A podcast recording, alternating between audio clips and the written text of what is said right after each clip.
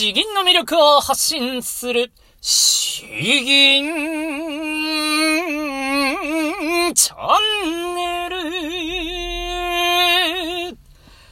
おはようございます。こんばんは。えー詩吟チャンネルのヘイヘイです。新年明けましておめでとうございます。えー、このチャンネルは、あ詩吟歴20年以上の私ヘイヘイによる詩吟というとてもマイナーな日本の伝統芸能の魅力や吟じ方についてわかりやすくざっくばらんにお話ししていくチャンネルです。えー、皆さん、えー、この年越しいかがお過ごしでしょうか、えそう、昨日収録した通り、僕もそれなりに、うん、予想した通りに、まあ、あの、過ごすことはできたんですけれど、この、昨日の収録の後ですね、娘がだいぶぐずついて、えー、結構ですね、うん、全然泣き止んでくれないんですよ。だから、いつも以上に僕もあの、抱っこしながら、そう、いつもあまりやらないような、若干あのー、縦にゆらゆらゆらゆら、そう、え、普通は左右に揺らすんですけど、前後にですね、ちょっと少し高めにやって下ろしてっていうのを、え、スクワットも兼ねてやったら結構娘が喜ぶんでですね、えそれでやってみたんですけど、そうするとこの、両脇腹、脇腹というんですかね、そのあたりの普段全然使っていない筋肉を見事に、えー急に使ったもんだからもう両、朝ですね、えもう年明けの朝。めちゃくちゃ痛いんですよ。なかなか、これは良くない体の使い方をしたな、というところであるんですけれども。まあ、ただ本当に、うん。10時ぐらいから娘がしっかり寝てくれたんですね。えー、そこから紅白も見ながら、えー、ジャニーズの年越しも見ながら、あーなかなか、うん、ちゃんと落ち着いて、えー、二人で、年越し過ごせたな、というところで、えー、よかったな、と いうところです。えー、皆さんもいかがお過ごしでしょうか？えー、じゃあ今日はですね、あの、新年1回目なので、今日はあの、とてもあのシンプルにですね、えこういうテーマで話していきたいと思います。大きな声を気持ちよく出すために、え僕が意識している5つのこと。まあそんな内容でお話ししていきます。まあ、あの、詩吟においても、詩吟に限らずなんですけれど、えー、自分の声をですね、えー、より大きく、高らかに、伸び伸びと、えー、出すっていうのは、本当にあの、気持ちいいことなんですけれども、意外とですね、そんなにあの、すぐできるもんじゃないんですよ。例えば、登山に行って、じゃあ、ヤッホーって叫んでくださいと。って言ってもですね、多分、そんなに皆さん声が出ないと思うんですよ。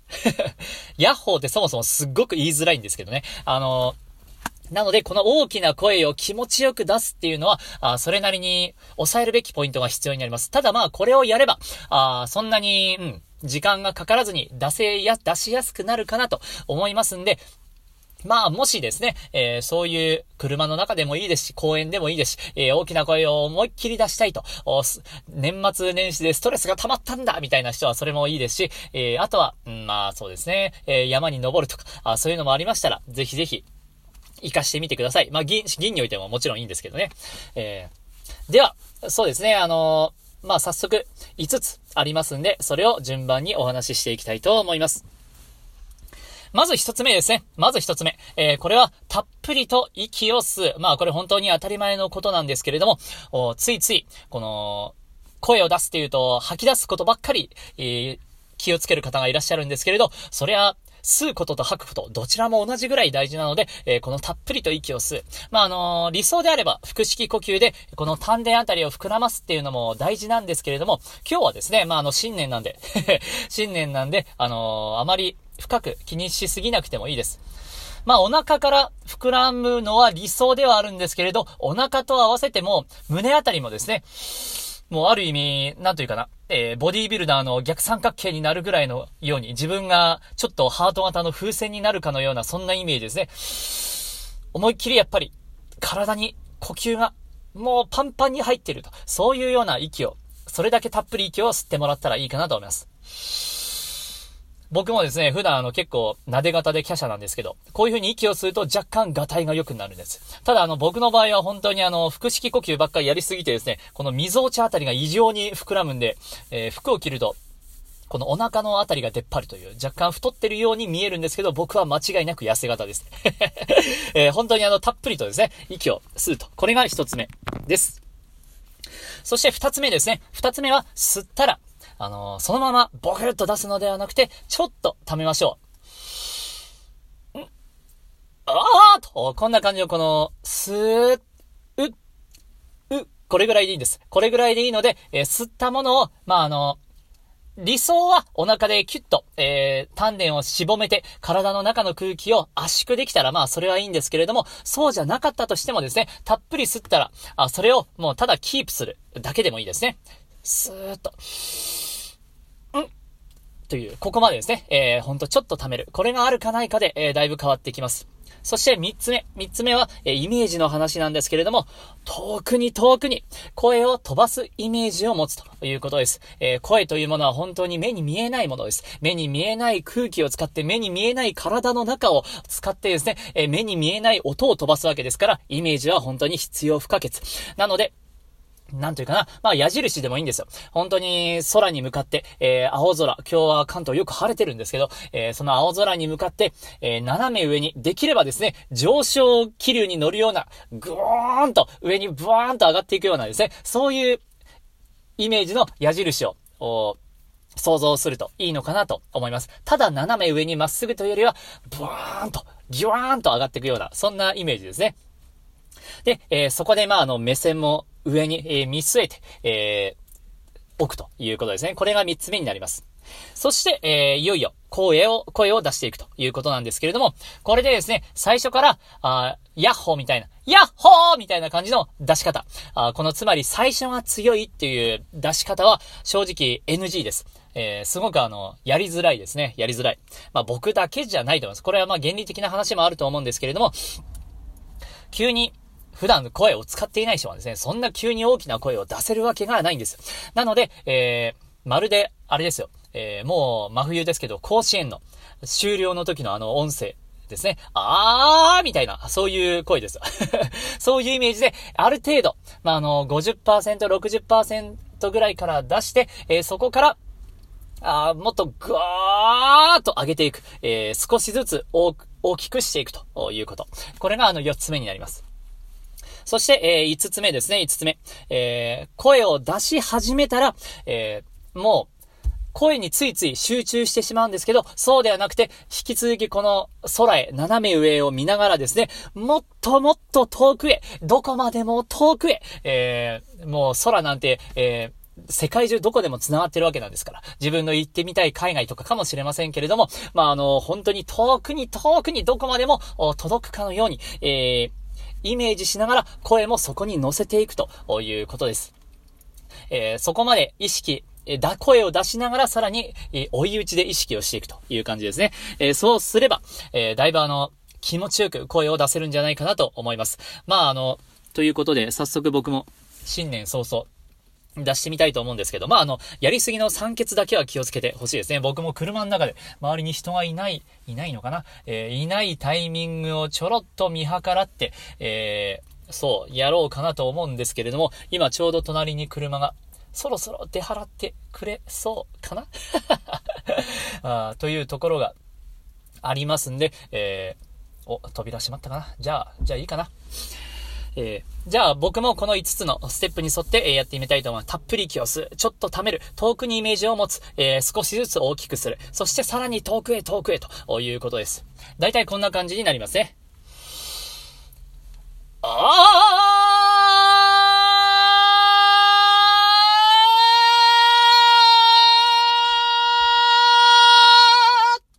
大体こんな感じですかね。まあこれが、これの後倍か3倍ぐらいもっと もっともっと声を出したい気はするんですけれども、えー、ちょっと声もですね、若干高くてもいいですね。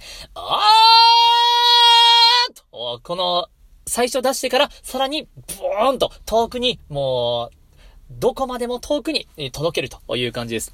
今日の音声は本当にうるさくてなんか申し訳ないんですけれど、まあ、あの、新年だから許してもらってという感じですね。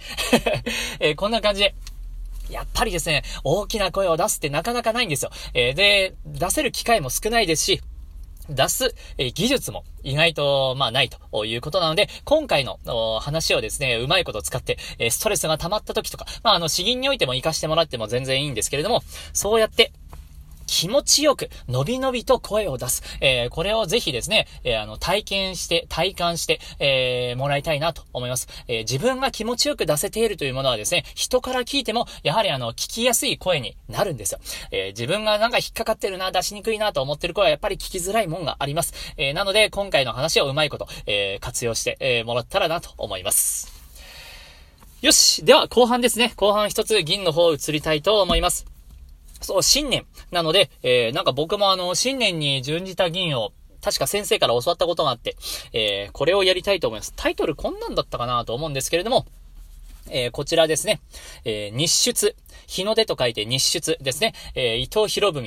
伊藤博文ですけど、伊藤博文作日出です。ではまず詩文を読んでいきます。日は伊豆不走。東海の熊。東海の熊？熊だ。熊かな？調風、たちまち、学運を張ろうてきたる。領将一万三千弱。三千弱？ん？三千弱。あれ？三千弱かな？うん。八田の不要、当面に開く。えー、朝日が東海の東海の一熊に一熊に出て、一熊ってなんだっけ？なんかちょっと僕は間違ってる気ですな。に出て、えー、今しも日本の夜明けである。えー、遠くより吹き来たる風が、たちまち山の雲を吹き払ってゆく。見れば、天空高く、一万三千弱の霊峰が、八、八弁の蓮華の姿も麗しく、眼前にパッと開いて浮かび出るのであると。あ、あのー、元旦といえば、日の出。日の出といえば富士山ですね。えー、もうそれを綺麗に、えー、もう情景を描いた。そしてまあ、日本の夜明けである。ちょっとあの、やっぱり日本の将来が暗いなという気持ちはありますけれども、こういう詩を読んでですね、このエネルギーを受け取りたいなと思います。まあ、あの、今日は本当にのびのびと吟じていきたいですかね。うん。ではでは、お聞きください。日出伊藤博文。日はいず不相。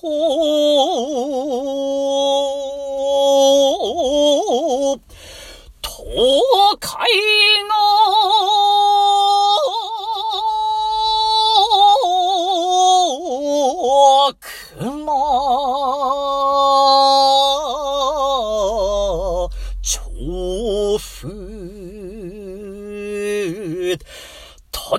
ちまち、極運を張ろうて、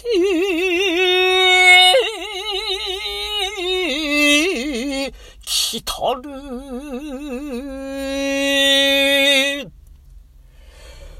両者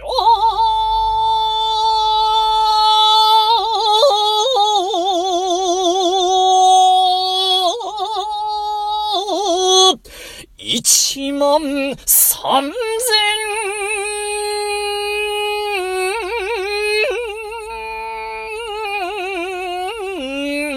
弱。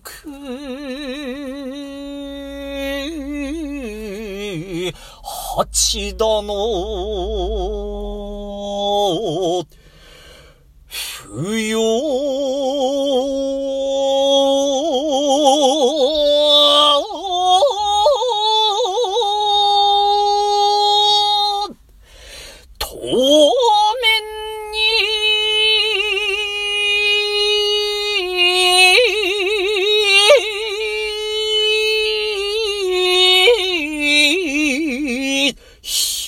く。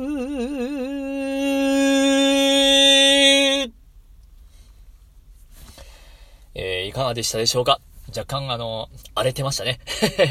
えー、荒れ荒れな感じの、えー、銀ではありましたけれども、うん。了承了承もっと言ってもよかったかもしれないですね。了承おー了承すぐに落としてもよかったかなちょっと伸ばしすぎたかなとか、まあいろいろあり、あるんですけれど、うん。まあいい、まあいいかな。ちょっとやり直す元気も今ないんで、えー、こんな感じにしときますけれど。うん。いや、やっぱり、えー、元旦に詩吟は似合いますね。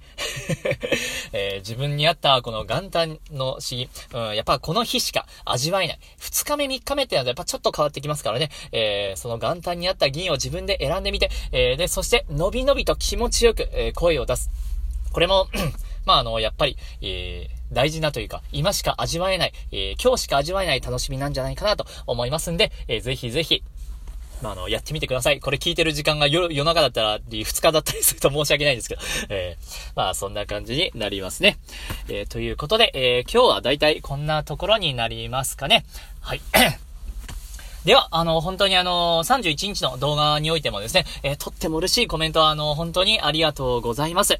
えー、引き続きですね、えー、新年も、またあの、いろんなチャレンジもしていきたいですし、えこの、詩吟チャンネルも毎日、うん、そうですね、毎日頑張って続けていきたいと思いますんで、え今後ともどうぞよろしくお願いいたします。それでは今回は以上となります。詩吟の魅力を発信する詩吟チャンネルどうもありがとうございました。バイバイ